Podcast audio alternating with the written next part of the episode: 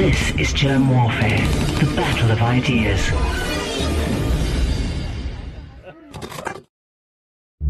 I'm Miranda Savioli with today's health news.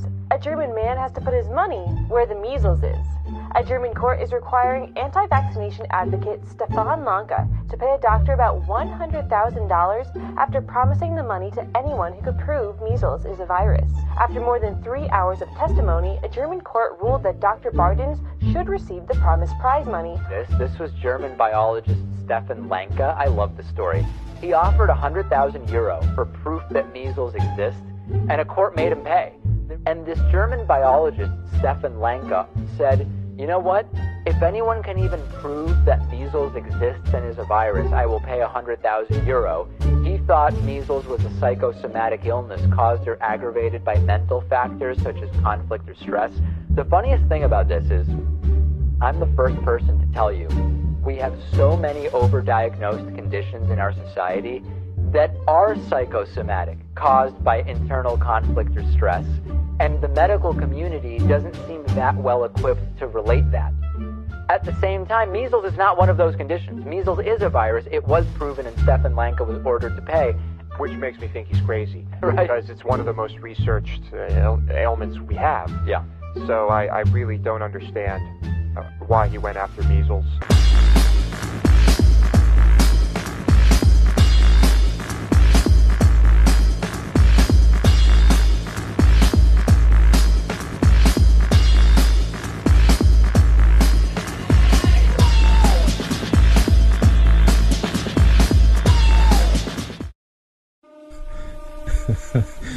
My name is Jim. This is uh, Germ Warfare, the battle of ideas.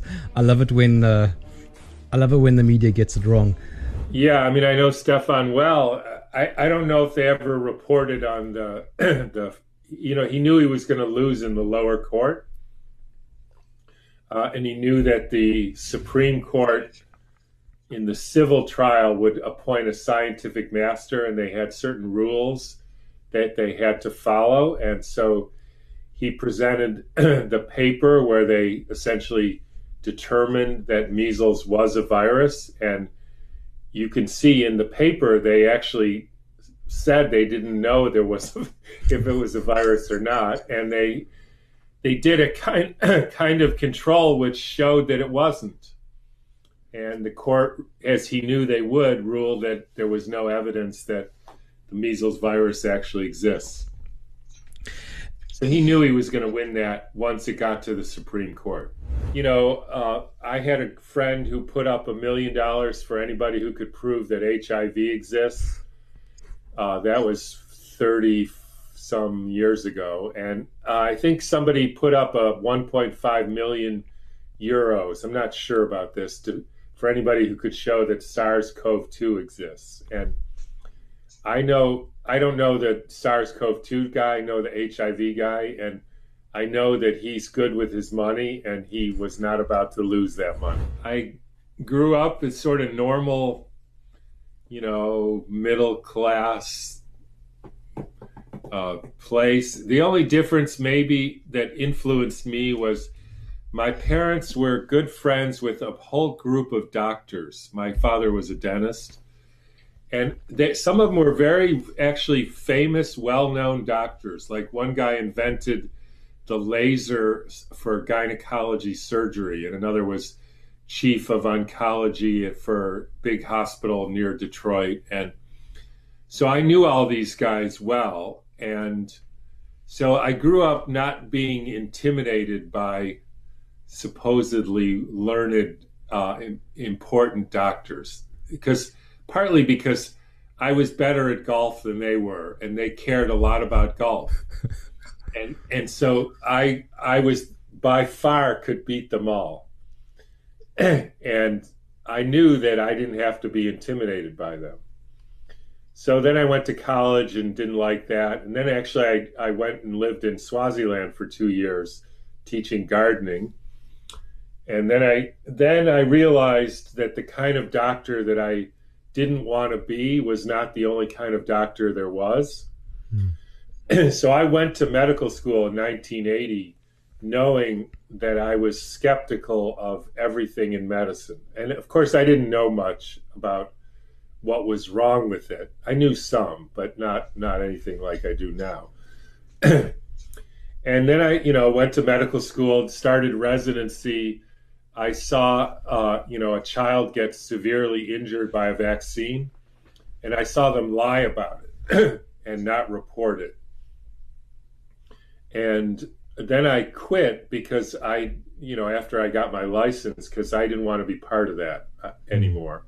And so for 35, 37 years, I had a private sort of GP type practice, you know, so I basically saw all ages, all people for, you know, various things, pretty much solo practitioner the whole time. a lot of children. Over the years, I probably gave five plain tetanus shots. That's all I did in 35 years. And by the way, I regret every one of those because I didn't understand tetanus like I do now. So I just made a mistake. And I never saw a bad outcome from any vaccinatable disease. Nobody died, nobody had disabled or anything. so I got pretty comfortable with this isn't the way it's supposed to be and then I pursued what what's sort of me, I guess, my destiny, which is I don't particularly in science, but not just science, but science and medicine, biology. You know, I don't believe things because everybody else says they're true. So I wrote a book that the heart doesn't pump the blood and vaccines are neither safe or effective and cancer has nothing to do with genetics and then the easiest one, which is viruses don't cause disease. So, all right, so here we go. So that, that's the question. How does a virologist know there's a virus and know that it caused disease? So if I ask most people that, they say, well, if a lot of people get sick in the same place in the same sort of way, that proves it's a virus. Or if a lot of people get sick and then it spreads to the next place, that proves it's a virus. Or uh, look, there was uh, nobody was sick at San Quentin, and then somebody went there and he was sick and he had a positive test, and then everybody got sick, and that proves it's a virus. Or my Aunt Bessie went to church, and then Uncle Fred got sick, and that proves it's a virus because there was somebody sick at church. So here's the facts of that. First of all, those are what are called epidemiological observations. And nobody know, who knows anything about science would say that you can prove the existence of a virus or causation of an illness with epidemiology.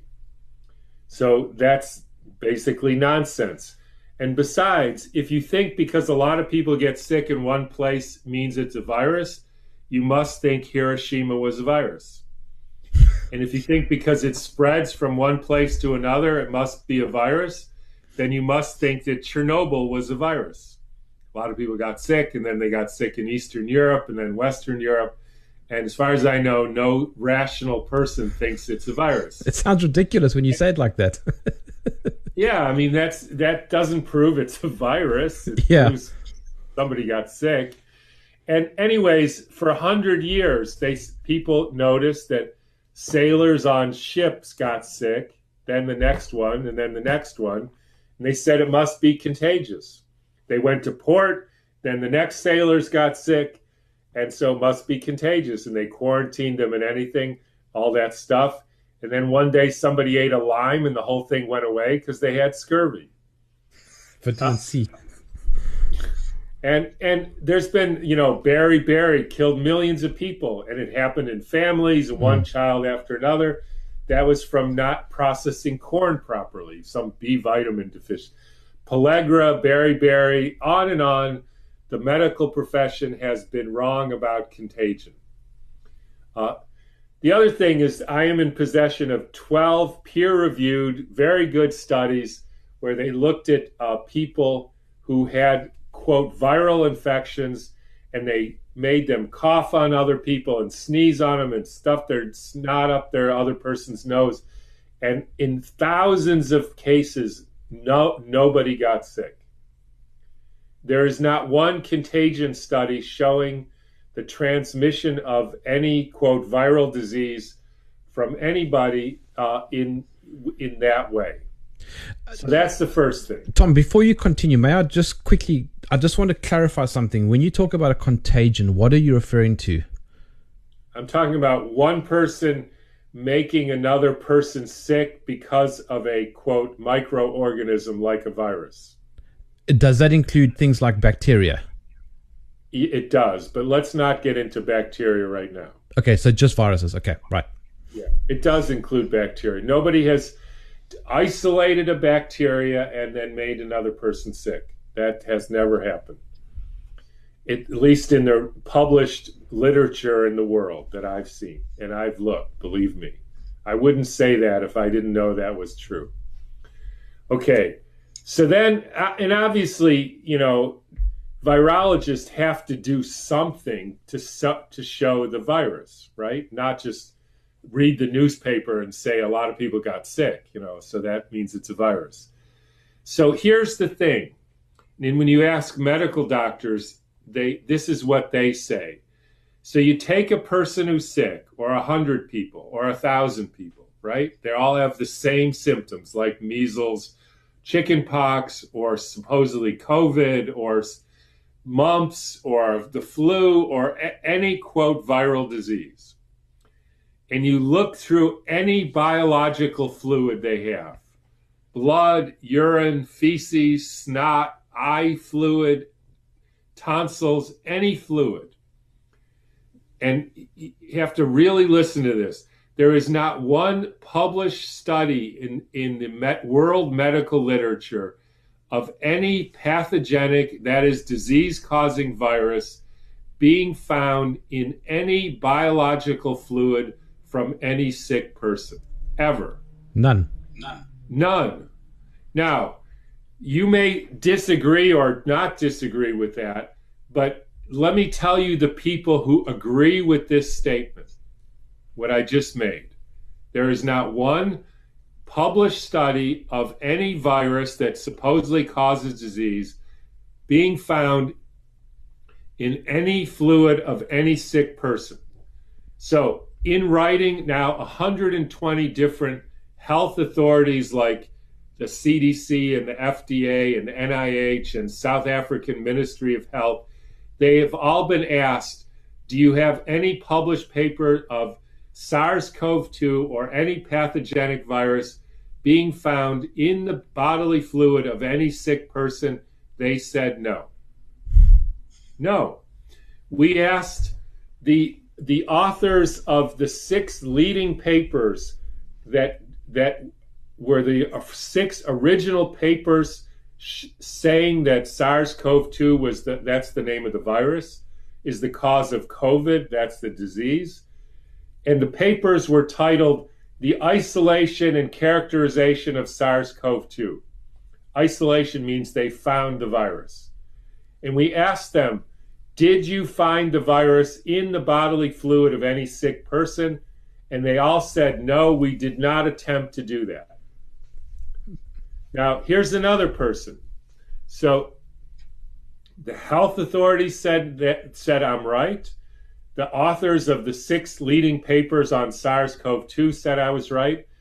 And then I was asked to give a talk about what I usually say to a group of worldwide activists, lawyers, you know, the, the intelligentsia of the freedom movement, right? And they're not happy with what I'm saying.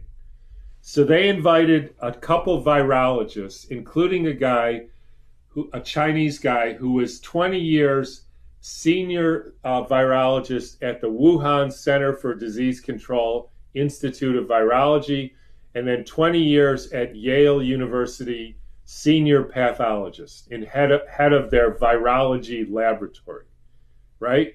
40 years, you would think this guy knows something about virology, right? So he was there to say Tom is crazy. So we I told I did my thing and I said, is it have is there any published case of a SARS-CoV-2 being found in any person any fluid of any person who's sick with COVID? Answer no. Why not? there's not enough virus to see. So I was with Andy then, and Andy had the presence of mind to say, What about if you mixed 10 people's sputum together? Would there then be enough virus to see? He said, No. Gee. What about 100 people?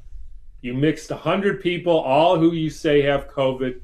You looked through their fluid. Would there then be enough virus to see? He said, No. What about 1,000 people? He said, No. What about 10,000 people? He said, quote, there's not enough virus to see. And then he wouldn't answer anymore. So anybody who thinks that you can find a virus in any fluid of any sick person is just clearly and absolutely mistaken because that's never been done. Now, the question then that's how you should do it. You get a bunch of people are sick. We have the very specific technique. This is not a technical problem. You can you take the sputum, you macerate it, like put it in a blender, you filter it, centrifuge it, you get a band, you suck the band out. The only thing that's in the band is these particles, the size and consistency of a virus. They have a protein coat, they have genetic interior you characterize it, uh, and that is called isolation and finding the virus. That has never been done. So, how do they do it? Why are there 2,000 to 10,000 papers called the isolation of the measles virus, the mumps virus, chickenpox, SARS CoV 2, MERS, HIV? Zika, HIV. What did they do? Why are they writing a paper saying they found the virus? Here's what they did. And this started in 1954 when they realized they couldn't find the virus in any fluid of any sick person. So a guy named John Enders, he took snot from somebody with measles. He filtered it, which is not isolation, right? He just, it's like making coffee. You grind it, filter it, and you have coffee, which has lots of things in it. Then he uh, put that with milk, and then he he mixed that with horse serum, calf bovine embryonic fluid, and fetal calf serum. And then he spread that on monkey kidney cells, and then nothing happened.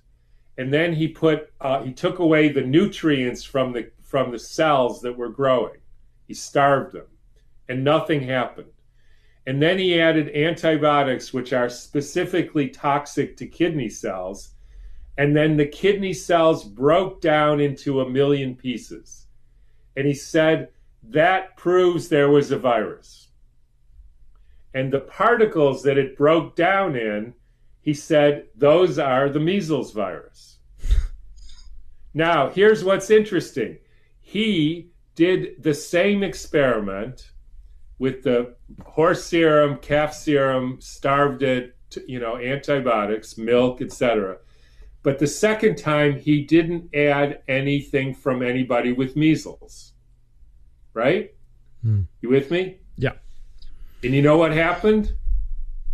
It broke down in exactly the same way. He said, quote, the results were indistinguishable which means that it had nothing to do with measles person because there was nothing from the measles person in there. it was because he poisoned and starved the monkey kidney cells or the horse serum or something, broke down and and and bro- it when tissue dies, it forms these little particles which we've known about for 80 years which look like what are called viruses. But they're just, it's like the analogy I gave was if you go looking for pieces of paper outside your house and you don't find any, and then you come back a week later and there's two houses that are blown to smithereens, and there's all these paper bits all over the lawn, right? You say, I know what happened. The paper got into the house, reproduced itself blew up the house, and that's why you have millions of bits of paper. And then a little boy on a bicycle comes by and says, Hey, mister, somebody put dynamite in the house and blew up the house. Yeah. These are not coming from the outside. They're coming from the inside. Now, Stefan and Andy and I reproduce, you know, Stefan was, was a virologist and he reproduced this study. We helped support and fund it. And we did the whole thing all over again. We took cells and we grew them and they were fine. And then we uh, added calf serum and they were fine.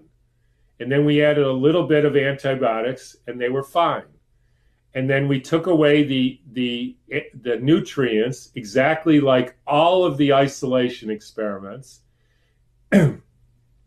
And then we added the same antibiotics that they add to all the isolation experiments and the, the tissue broke down proving that it was a virus but there was no virus anywhere in there there was just normal tissue fetal calf serum antibiotics, take away the nutrients, breaks down. That is the proof the virus exists. It's called the cytopathic effect, means cell killing. If they see the cells die, they say that proves it's a virus. And we've proved that the cell killing comes because of we starved and poisoned the tissue. There's no virus involved at all. And there we go. That's the whole story right there.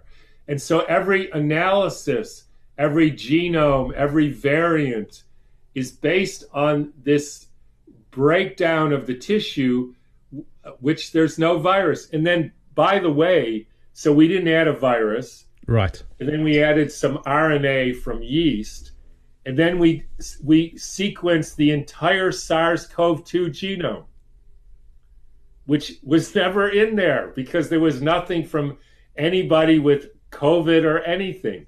So we literally sequenced the genome just by adding RNA from yeast, which has no virus in it, proving that the sequencing of the genome is a complete fraud. So you have to stick with the fact first that there is no pathogenic virus that has ever been found in any sick person.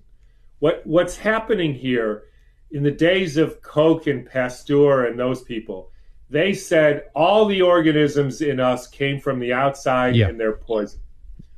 Now then there was a transition so some are from the outside and are make you sick and some are from the inside. Right? The reality they're all from the inside. All of the so-called viruses is it's a misconception. It's just the breakdown of your tissue. I used to say before COVID, there's three things that make you sick. One, you you have an injury, like you fall off a horse, right? Yes. That's different. So everybody knows about that. Right. Number two, you starve the person. Now, there's creative ways of starving people, like you can not give them vitamin C and then they get scurvy, or B3 or whatever it is, and then you get beriberi or pellagra. I can't remember which one. Or you could starve people of love or affection or security Or lack of sleep.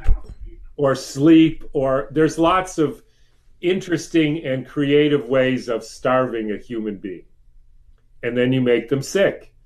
Or you can poison them. And we also have creative ways of poisoning people glyphosate, EMFs, arsenic, mercury, inject aluminum. You know, you could go on and on. Vaccines. That's why people get sick. Now, I've added a fourth since COVID, which I actually think is the worst of all. I didn't so much appreciate this, and I call it uh, delusional thinking. Because thinking uh, nonsense is bad for your health. so, so those are the four ways. So, uh, if you scare the shit out of somebody, and you know that's poisoning them, right? And you can go through the physiology and the hormones and all that, but you you everybody knows if you d- don't feed somebody, if you feed them only you know in poo poo, that the Swazi, that then they get sick. because you need other things. If you intoxicate them with, you know, cheap beer all day long, Mhm. they get sick. If you put if you don't let children go outside, they get sick. If you put a mask over your face so you're breathing in your own exhaust, you're you that's a poison. So you get sick. And and some of them are common Yes. and then you go you, you call that measles. That's like common to all children. or chickenpox. Here's the thing. Yeah, here's the thing. Every study that's ever been done on measles and chickenpox says definitively children who get measles and chickenpox have less disease for the rest of their life. Less cancer, less diabetes, less heart disease, less arthritis. And if you don't go through it, you end up with more tendency to asthma, eczema, cancer, etc. So this is not actually a disease. It's a cleansing maturation process. It's like a snake shedding its skin. oh. You say, oh. okay, snake, you know, when you're shedding your skin, a wombat might come and eat you. So we're going to stop you from shedding your skin. And then the snake has a, a tight skin and it can't live. And uh, of course, there's some risk, you know yes. but not very much with measles or chickenpox. I mean, essentially none. Uh, and and and so we've turned that maturation step into a disease process, and then we make everybody sick for life. Now, here's the thing. What then the next question is, well, yeah, but my child got chickenpox from somebody else. Yes. Or or flu. Yeah, or flu. But first of all, uh, you know, if if you put wallpaper that's impregnated with arsenic in your house, you will see a lot of people get sick. You know, they used to make art uh, wallpaper with arsenic in it, and millions of them. And is that a virus? When everybody get all the children get sick? If you spray glyphosate in somebody's house and they all get sick, is that a virus? So just because people get sick in the same time, you know, if you go to a restaurant and you eat bad chicken and you get food poisoning, is that a virus? It's there's a poison. And all living beings communicate through, you know, resonance with other living beings saying, you know, now it would be a good time to go through this cleansing called chickenpox. We're all good here, just do it now. So you do. And that's why you sometimes see, not always, that, you know, children will, quote, pick it up. They'll transmit it to another child. Just like a tree will transmit, there's beetles around. Next tree, you go make some, you know, resin or something to protect yourself. And they do. Is that a disease? No. It's Is a that- communication strategy. Tom, is that why if I yawn, then other people in the room will also yawn? Yes, and if you're a 20 year old woman and you put 20 of them in a cabin, they all menstruate at the same time. Is that a virus? No. So who who was it who, who proved that things that are communicated between other between people means it's a virus? Do you think if you go in a room and everybody is angry and sad that you don't pick that up and you feel a sort of angry, sad vibration? You can feel it immediately. Is that a virus? We, we have such an impoverished view of, well, reality, but life, because the reason this all got started, and, you know, when people ask me, how can all these people be so wrong? Yes. Here's why. Here's why. 150 years ago, but it goes back even more. But let's just say 150 years ago, they decided that everything in a human being or any living being is purely physical and works by mechanical processes.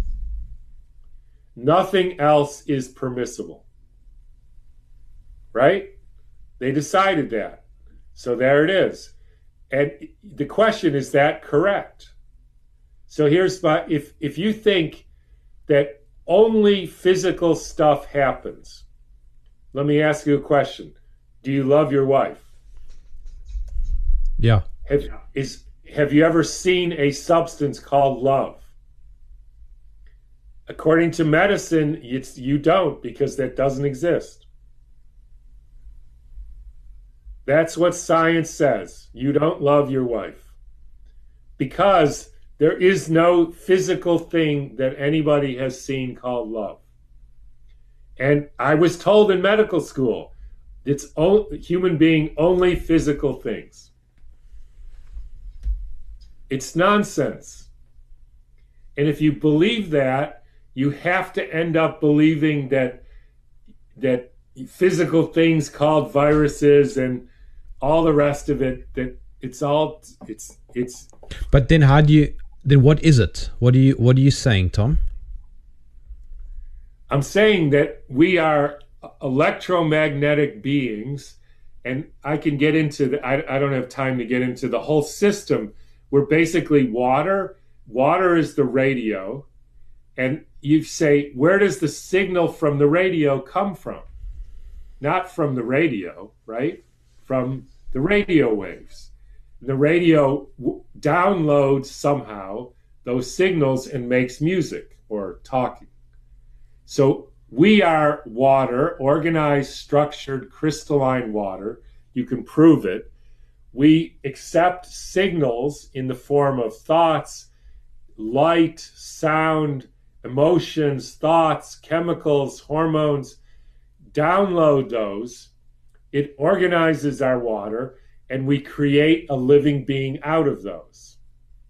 And if there's some disturbance in the water, like you have poison dissolved in the water, or you don't have enough minerals or disturbance in the field, right? So instead of being in the sun, you're only in EMFs. Then you make uh, disturbed uh, proteins and you're sick. But does it also apply to animals? Of course, and plants and everything. And not only that, every system of thought and every system of medicine Chinese medicine, Ayurvedic medicine, Native American medicine, Druid medicine, all thought exactly like this until modern medicine. And they said, no, all that's baloney. It's all just physical stuff. I'd love to see the double blind study that shows that only physical stuff exists. Here's another question. If only physical stuff exists, did you marry your wife because she has six more carbon atoms than the next woman? But that's all there is. You see, the problem is everybody knows, every human being knows that's nonsense. I don't marry somebody because they have six more sulfurs than, you know, the next person. In fact, I don't even know how many sulfurs anybody has. In fact, it's irrelevant. I marry them because they have a certain quality, right? A certain character, a certain and and that also impacts the physical structure to a certain extent, right? I'm not saying there isn't physical structure, but you marry them because of the there's a sense. Now, the problem is we've been told in science that sense doesn't exist the reason I buy a chair is because my sense of who made it and what the wood is, everything a human being does is about quality. But quality doesn't exist in science. The reason I eat this carrot and not that carrot is because of the quality of the carrot. But quality doesn't exist in science. So I might as well, according to my doctor, who I don't have a doctor, uh, he's uh, he he doesn't know the difference. He thinks you're dead. Spanish flu wasn't contagious. Boston Health Department uh, did a study. They took a, a hundred and some people with the Spanish flu, one of the deadliest viral infections, so called ever. They bribed a bunch of prisoners and said they'd let them out and they made them cough in their face and took snot and stuff it up their nose. And they said not one got sick. And then, interestingly, they said, well, that's because we didn't use aggressive enough techniques to transfer the infection. 150 or so people, not one got sick. And even though they took mucus when they were actively sick and withdrew it and shot it up the, the prisoner's nose. And I remember first time I read it, I thought, so what more aggressive techniques were they talking about? Like, what about a lung transplant? Like maybe that would get them sick. The problem is, how do you know it's the virus and not the fact that you took somebody's lung out and put it in another person?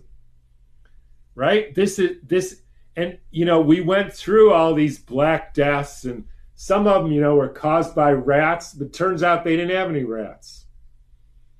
It's all just make believe. But what happened then, Tom?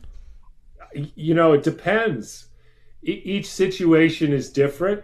Um, it could have been, I mean, I, I'm no expert on going back into these plagues. And, and the problem is because we have no other theory than viruses, you know, nobody looks into what happened. I mean, there was a, this bizarre story just to show how ludicrous the whole thing is. There, some story in 1200 that they now say the virus had a uh, had a had trophism, which means it had a tendency to infect pre prepubescent girls. Right? So they this guy does some research and he finds out that one of the theories at the time was that they didn't sacrifice enough virgins to the to the god, and so they were killing prepubescent girls. You know, and and so you you each one has its own bizarre story of what happened. Almost always there was wars and famine and pestilence and shitting in the streets and parvo is a virus that supposedly moves between dogs. Yeah, um, show me an isolated parvo virus from one dog, and I'll I'll retract my book. Right. Okay, but but but then what is what is actually then causing illness? It's everything else, basically, is what you're saying. And okay, I'm going to ask you the same question I asked you 10 minutes or 20 minutes ago. Sure. What causes uh, tissue cultures to get sick? Two right. things. Yeah, toxins and starvation. Okay, what what happened to those dogs?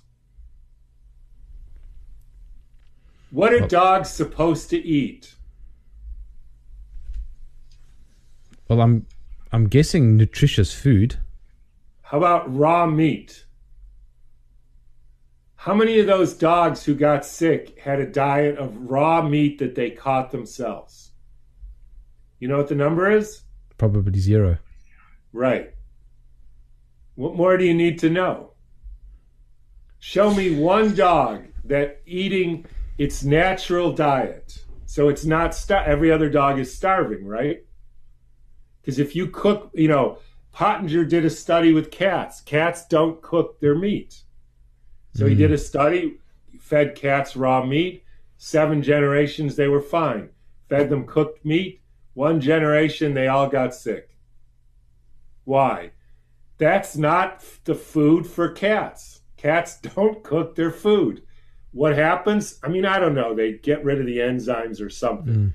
It's not so important right now to to say what happened to the meat, except it's obvious that cats can't eat live healthy lives on cooked meat. Do you do you think dogs are meant to live in cages? Right. Yeah. And they put them in cages. What do you think is going to happen? They're going to be like pissed off and stressed and bite people and act weird. I don't blame them because if I was a dog and they stuck me in a cage and gave me, you know, cooked, dried dog food, I'd bite somebody too. Uh, a province in Germany that I know for sure, I don't have the exact number, May 2019, 7,400 deaths, right? Before the quote pandemic. May 2020, height of the pandemic, same province, approximately 7,200 deaths. So it went down. May 2021, four months after the uh, start of the uh, injections, 8,500 deaths. What happened? Nothing. Then they poisoned the people and they start dying. So Mark Twain said, he was one of my favorites. It ain't what you don't know that gets you, it's what you know for sure, but just ain't so. Can I ask you a very basic question then? Is it is it possible for the layman to test what you're saying? They can think. Wait, maybe they should try that first. Mm. And they can read. I, I just wrote a booklet describing this whole thing in 40, I think, two pages called Breaking the Spell. And so I lay the whole case out. You can get it online, so you can download it. It costs, I think, five bucks, five dollars. Dirt cheap. Dirt cheap. Read it, 43 pages. That's fair enough. We're done. Then go on with your life. Because if you say it's a virus, you have to show me the virus, which you can't do, Yeah. and show that it transmits illness, which you cannot do. And so it's not that, it, oh, well, it might not be. It is not. And the fact that nobody has actually studied what might have happened to those people. I can say maybe they all had exposure to an electromagnetic field. Maybe there's bioresidence. Maybe they all ate, you know, mm. kimchi turkey that went bad and then they got snot up their nose. Maybe, I don't know. I don't know what happened to those people. But I know for sure it's not a virus. We are biological beings that are nourished by the, the electromagnetic field from the sun and the moon and Jupiter and the earth and other human beings. And when you change that to just certain wavelengths, high intensity, you make people sick every single time. And that's called Wi Fi. Or Bluetooth. So we know that. or 5G. 1,200 studies showing that for 100 years, increasing in intensity and duration. Uh, So, some- you know, every once in a while, people say to me, "Well, I how could I get sick? I, I, I don't have any exposure to any poisons at all." right. And I think you got. Have you ever looked up in the sky and looked at all the stuff they're putting in the air? And every drop of of human breast milk has, you know, 120 carcinogenic chemicals, and you're full of aluminum and wireless radiation that's enough to, you know, kill honeybees in five minutes. I mean, are you kidding me? You're mm-hmm. not exposed to any toxins. I mean that the the naivety to say that is Yeah. is astounding. In front of you, there is a crystal ball. What do you see? A crystal ball. That's it. Oh. it's been a great pleasure chatting to you. Thank you so much. All right. You take care. My name is Jerm. This is Jerm Warfare, the Battle of Ideas.